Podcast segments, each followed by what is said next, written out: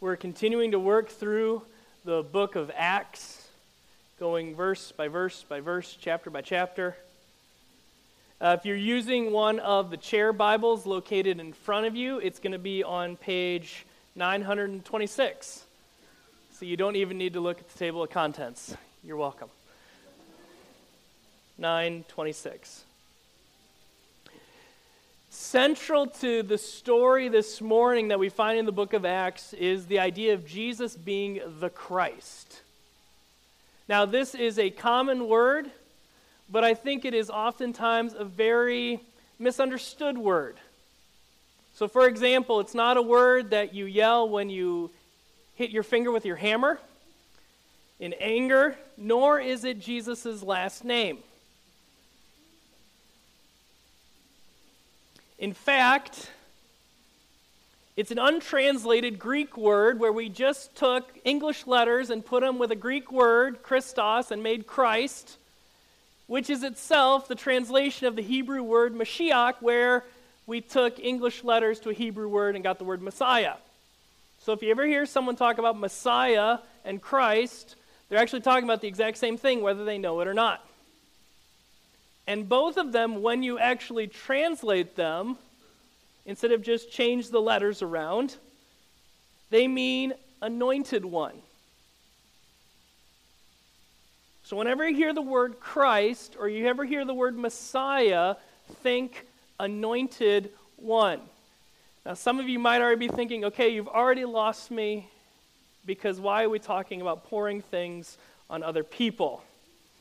And so, what's helpful for us is to look in the Bible where someone was actually anointed with oil to help us understand what it means that someone is an anointed one.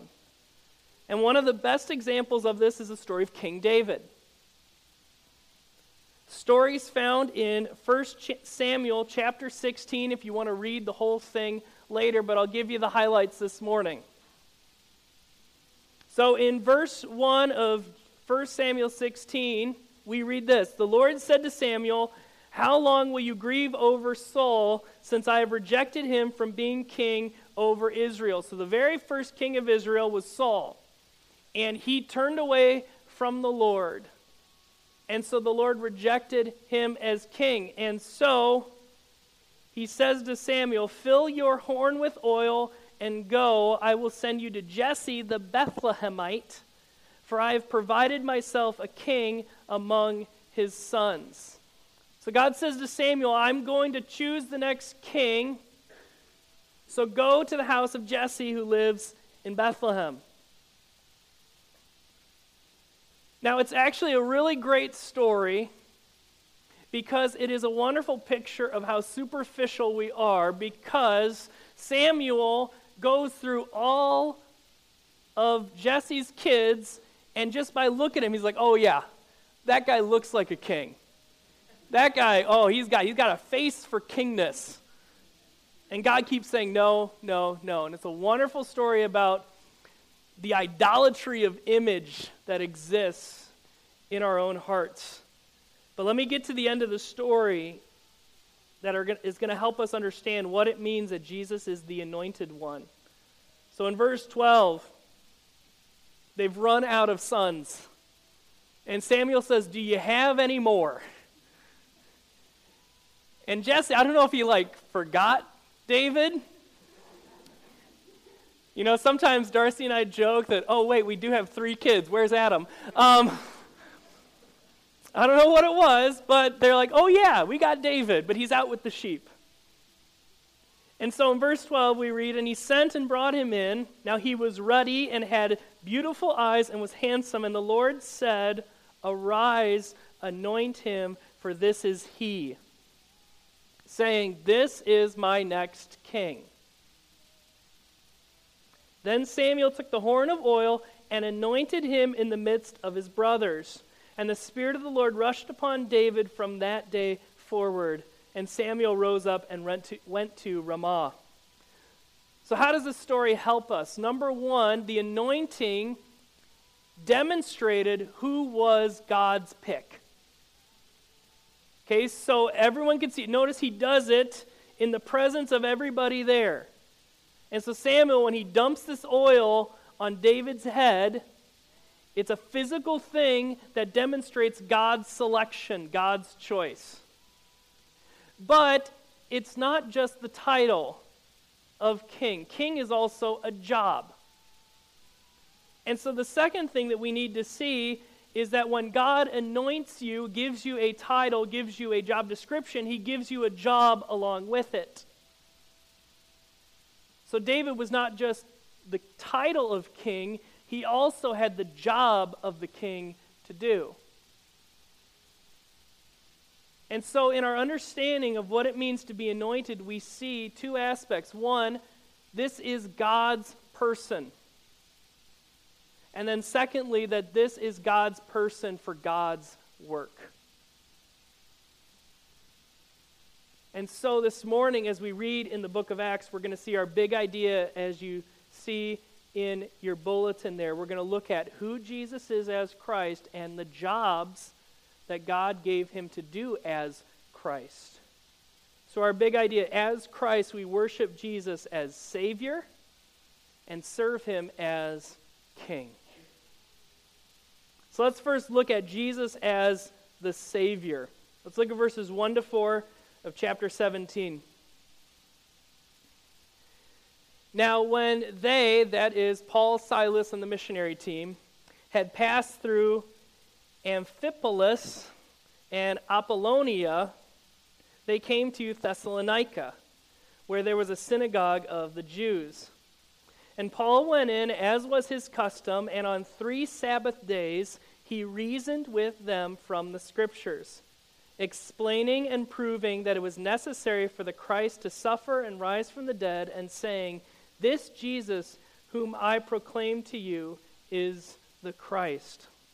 So Paul comes into the city of Thessalonica, and as was his custom, as was his pattern that we have seen throughout the book of Acts, if there is a community of Jews, he goes there first. And what does he do when he's there? It says he reasoned with them from the scriptures. He saw what was in common with Christians and Jews, himself being a Jew, and saying, We share the Old Testament in common, we share a Bible. And so I'm going to use logic and reason and to show you in this book that, well, we'll get there. but one thing I think we need to see is using our Bibles explain the story of Jesus. I think one of the biggest things that stops us from talking about Jesus is a fear of public speaking. Is a fear of having to come up with words in an order that's good. But what does Paul do? He uses God's word to show people the truth that's in there. And I think that is something that we forget that God has given all the words we need in this book. Are you using this book? Do you know this book to where you can share the good news that's in it? Because it's already there. You don't have to make it up. But let's look at what he was reasoning about. Because again, it's more than just sharing some nice ideas, some opinions on how to have a nice life. In verse 3, explaining and proving that it was necessary for the Christ to suffer and rise from the dead, and saying, This Jesus whom I proclaim to you is the Christ. So he's reading through Scripture with them. He's explaining to them this truth that the Christ had to die and rise again, and that Jesus was that Christ. What's helpful to this, what's helpful to us in this, is that Paul is following the pattern of Jesus himself.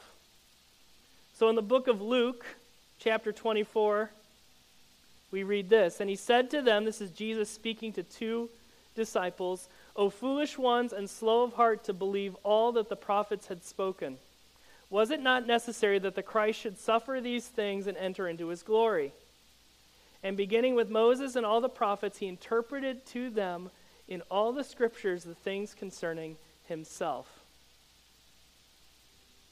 So, in both places, Jesus and Paul talk about how it was necessary for the Christ, the chosen one, the anointed one, the one chosen by God, it was to suffer. When we think of parts of what we call the Old Testament that talk about the Christ suffering, I think one of the best places is Isaiah 53. Because we have to answer this question why would they argue about the Christ suffering? Why was that such a hard thing to believe that it needed to be proven, that it was central to this message? So let me read you an excerpt from Isaiah 53, verses 4 to 6. Surely he, that's referring to the Messiah, the Christ, has borne our griefs and carried our sorrows. Yet we esteemed him stricken, smitten by God, and afflicted. But he was pierced, this idea of suffering, straight out of the book of Isaiah. But he was pierced for our transgression, he was crushed for our iniquities. Upon him was the chastisement that brought us peace, and with his wounds we are healed. All we like sheep have gone astray. We have turned every one to his own way, and the Lord has laid on him the iniquity of us all. So, why was it so important for Paul to talk about the Christ having to suffer? Because, as we read in Isaiah 53, the suffering is because of the sins of humanity. Look again, if you're following along. Isaiah 53 He was pierced for our transgressions, He was crushed for our iniquities. Verse 6 All we like sheep have gone astray. All we like sheep have gone astray. And the Lord has laid on him the iniquity of us all.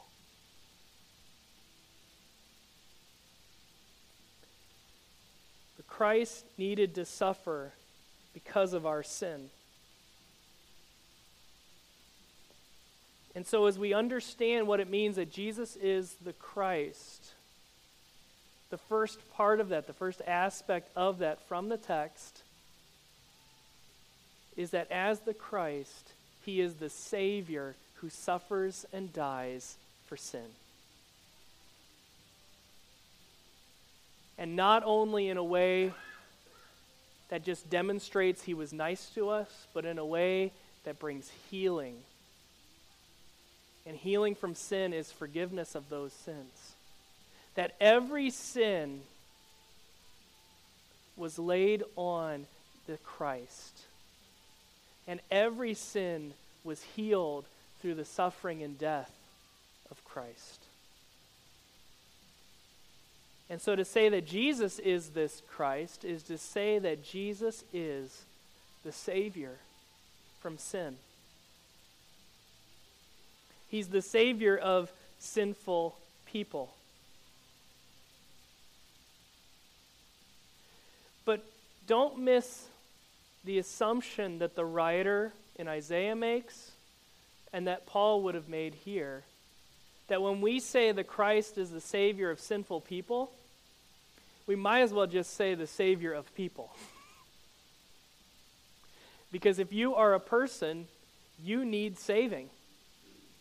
You have iniquity, you have transgressions, you have sin in your life.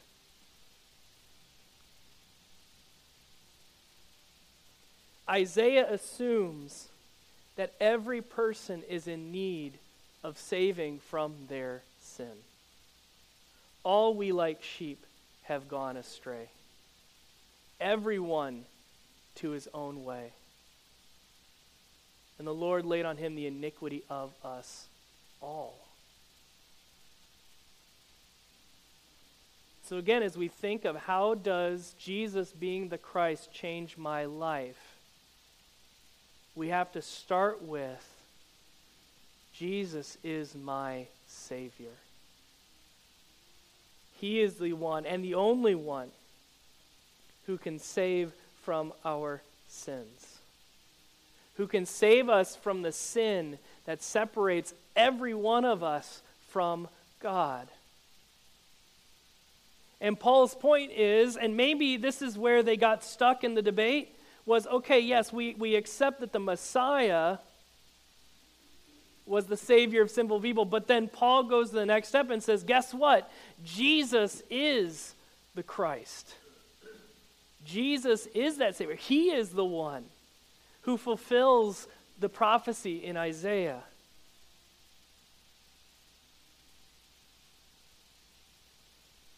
And we get a glimpse of the response in verse 4 to this news. Verse 4 says, And some of them were persuaded and joined Paul and Silas, as did a great many of the devout Greeks, and not a few of the leading women. People believed Paul's message. Some of the people from the Jewish community did.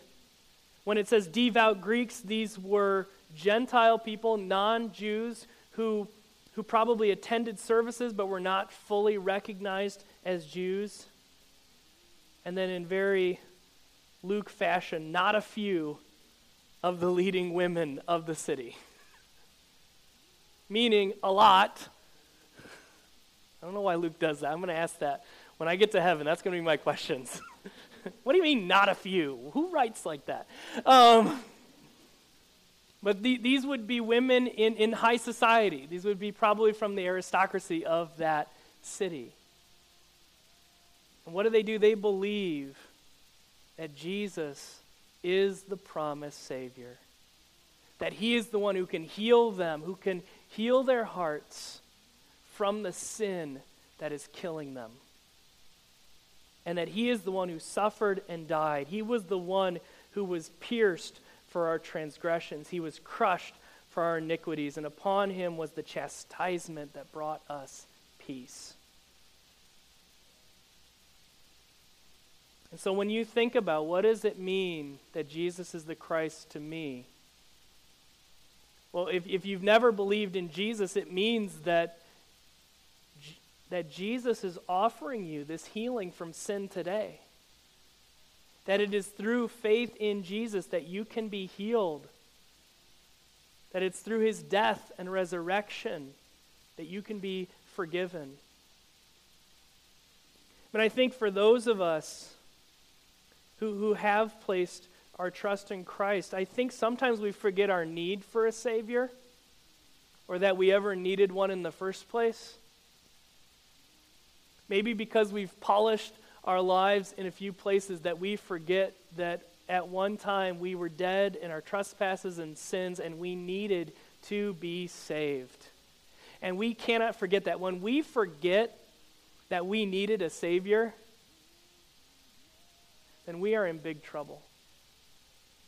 And it's an everyday decision to remember that I needed a Savior, and Jesus is that Savior. And I can be saved by His grace through faith in His death and resurrection.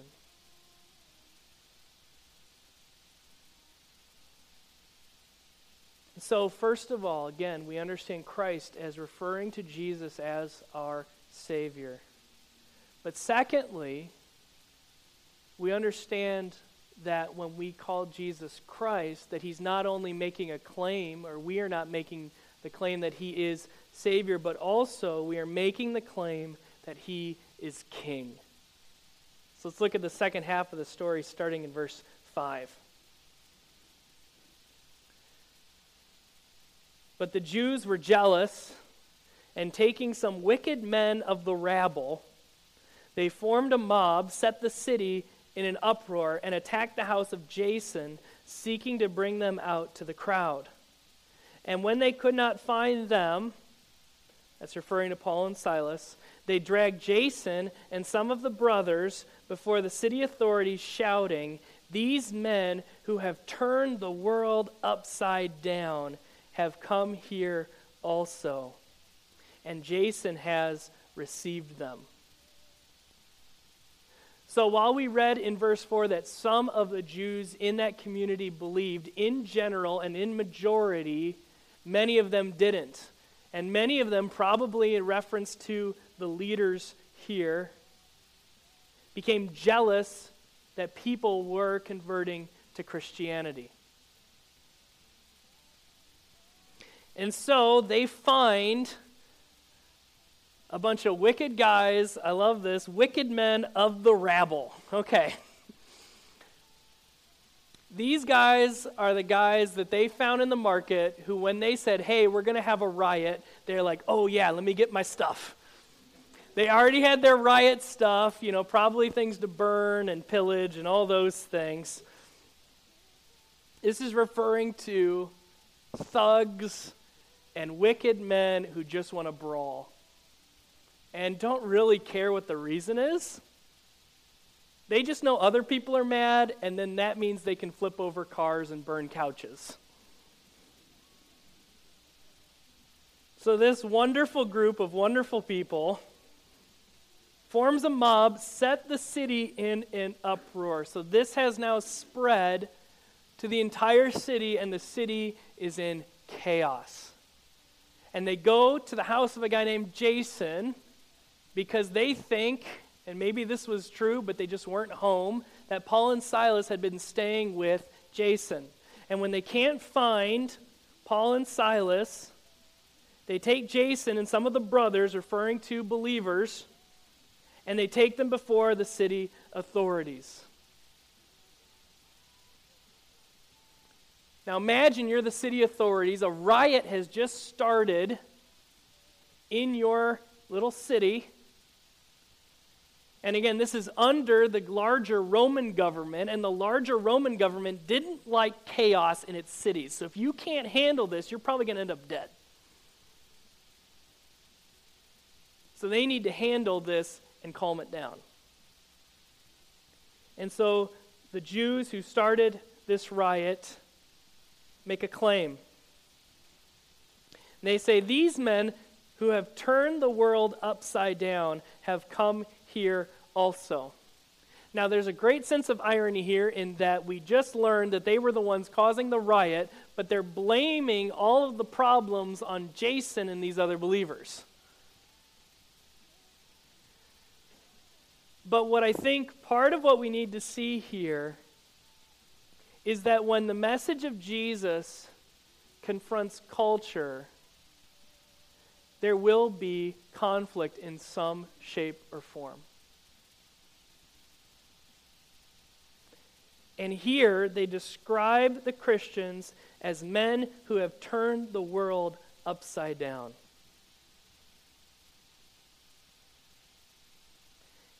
And why have they done that? How have they done that? Look at the rest of the charge. And they are all acting against the decrees of Caesar saying that there is another king, Jesus. So here's how they're turning the world upside down. They claim there's another king besides Caesar, and that guy's name is Jesus.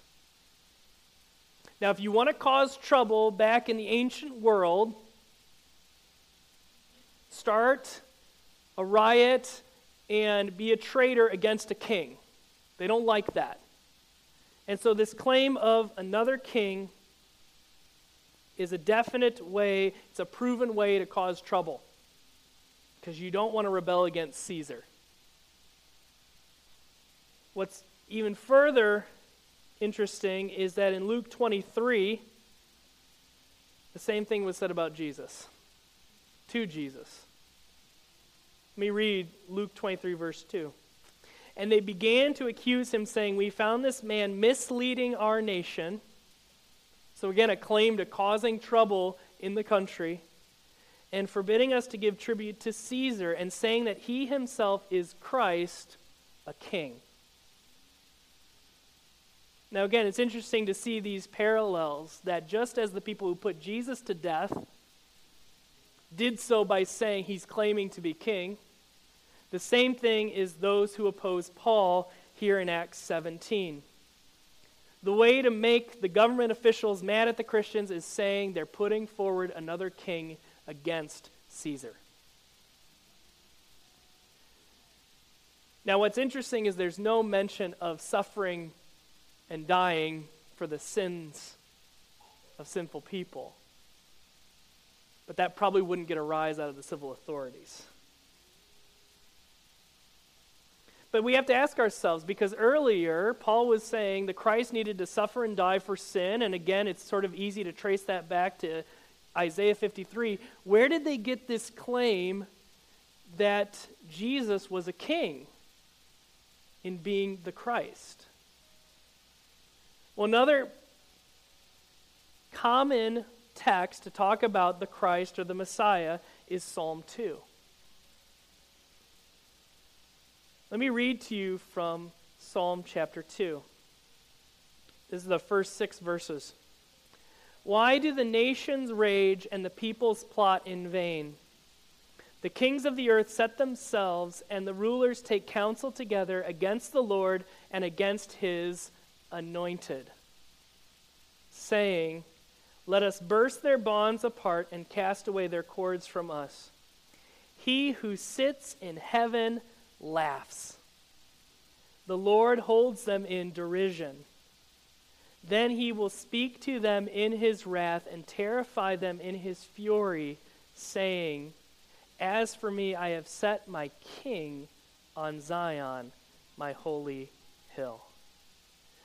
So, in one sense, this charge against the believers that Jesus is a king is totally right. Another aspect, in addition to being Savior, the Christ was viewed as God's chosen king. Now, when you read the Gospels, you see that Jesus has to help his followers understand how he was a king and that he wasn't interested in a measly country to be king over because he is king of the universe, and that his kingdom looks differently than an earthly kingdom does. And that's one of the messages of the Gospels is that Jesus is not a king in the way you're used to kings. He doesn't need power, political power, and he's not just satisfied with one country because he's the king of the world. But what we need to see here is that, in one sense, the charge is correct. In that to understand who Jesus is, we have to understand him as king.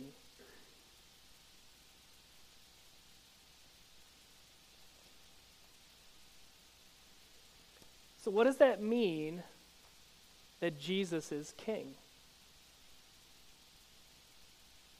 What does that mean to my life today that Jesus is to be king in my life if I am a follower of Jesus? The first thing is, as I've thought about this and how I would apply it to my own life is that there's a sense in which Jesus is king means he is the ultimate authority in my life.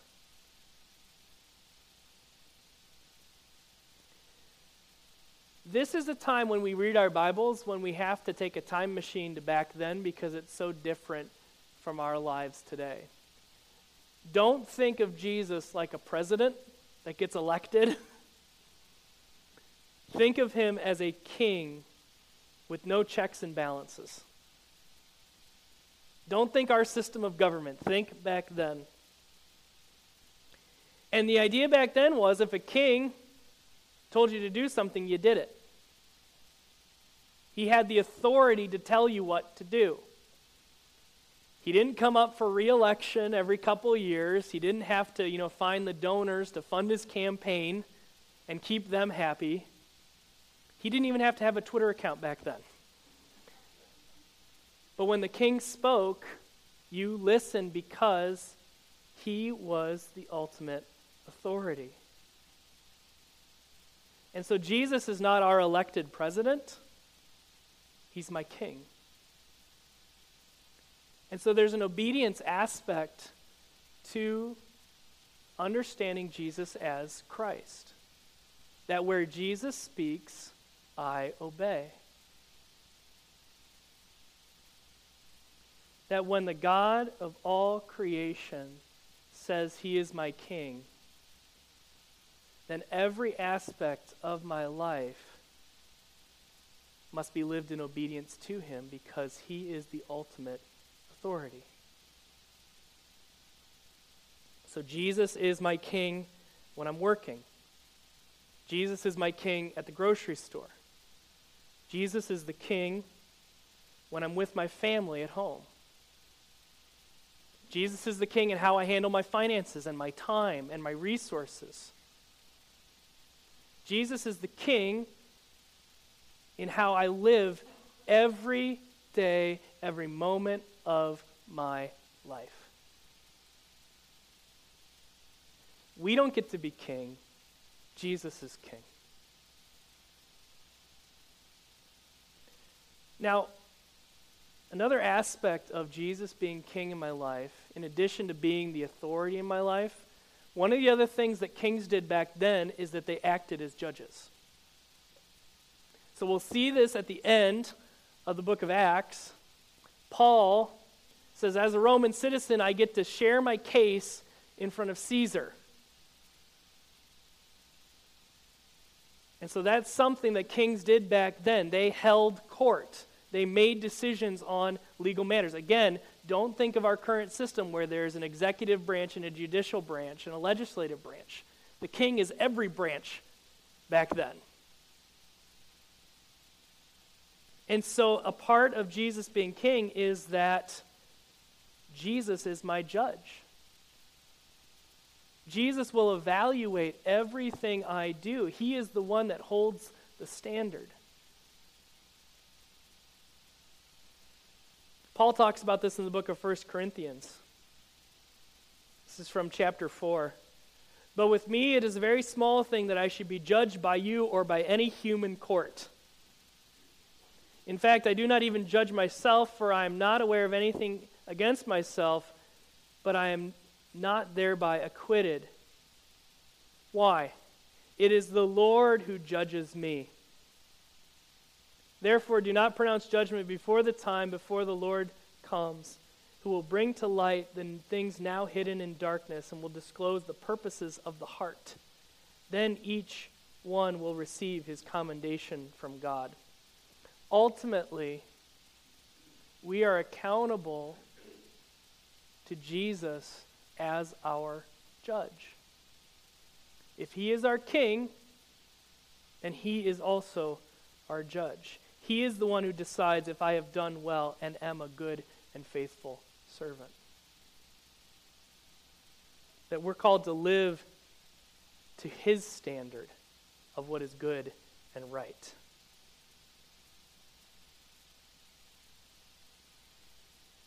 So, to conclude this morning, again, I want to bring us back to these two ideas. That as the Christ, Jesus is our Savior and our King.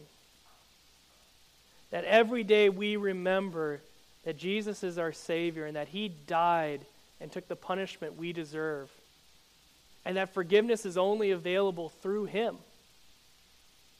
And again, that every day we humbly remember that I am in need of a Savior from the first day till the last. But we also understand that as Christ, Jesus is King.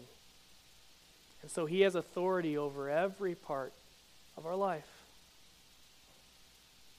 Every aspect of your life, every decision that you make, Jesus is King.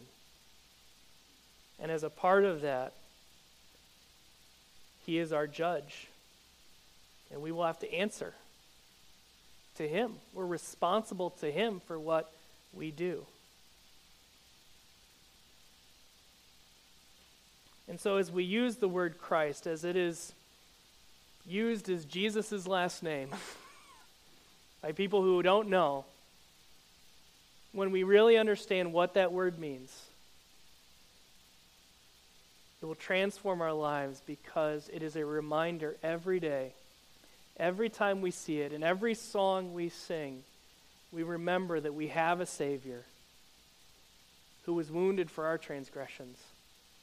And we have a King who rules every aspect of my life and every aspect of this universe. And so, our big idea this morning as Christ, we worship Jesus as Savior and we serve him as king. Let's pray.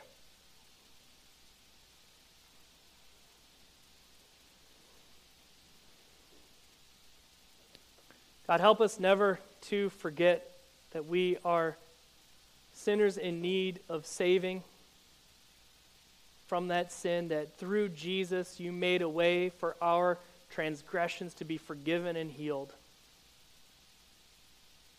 and that you offer us that forgiveness through faith in Jesus Christ. And God, that we would take seriously your call of obedience to Christ, that we would obey him in every aspect, in every decision of our lives as our King, as the one who has all authority in heaven and on earth. We pray this in his great name. Amen.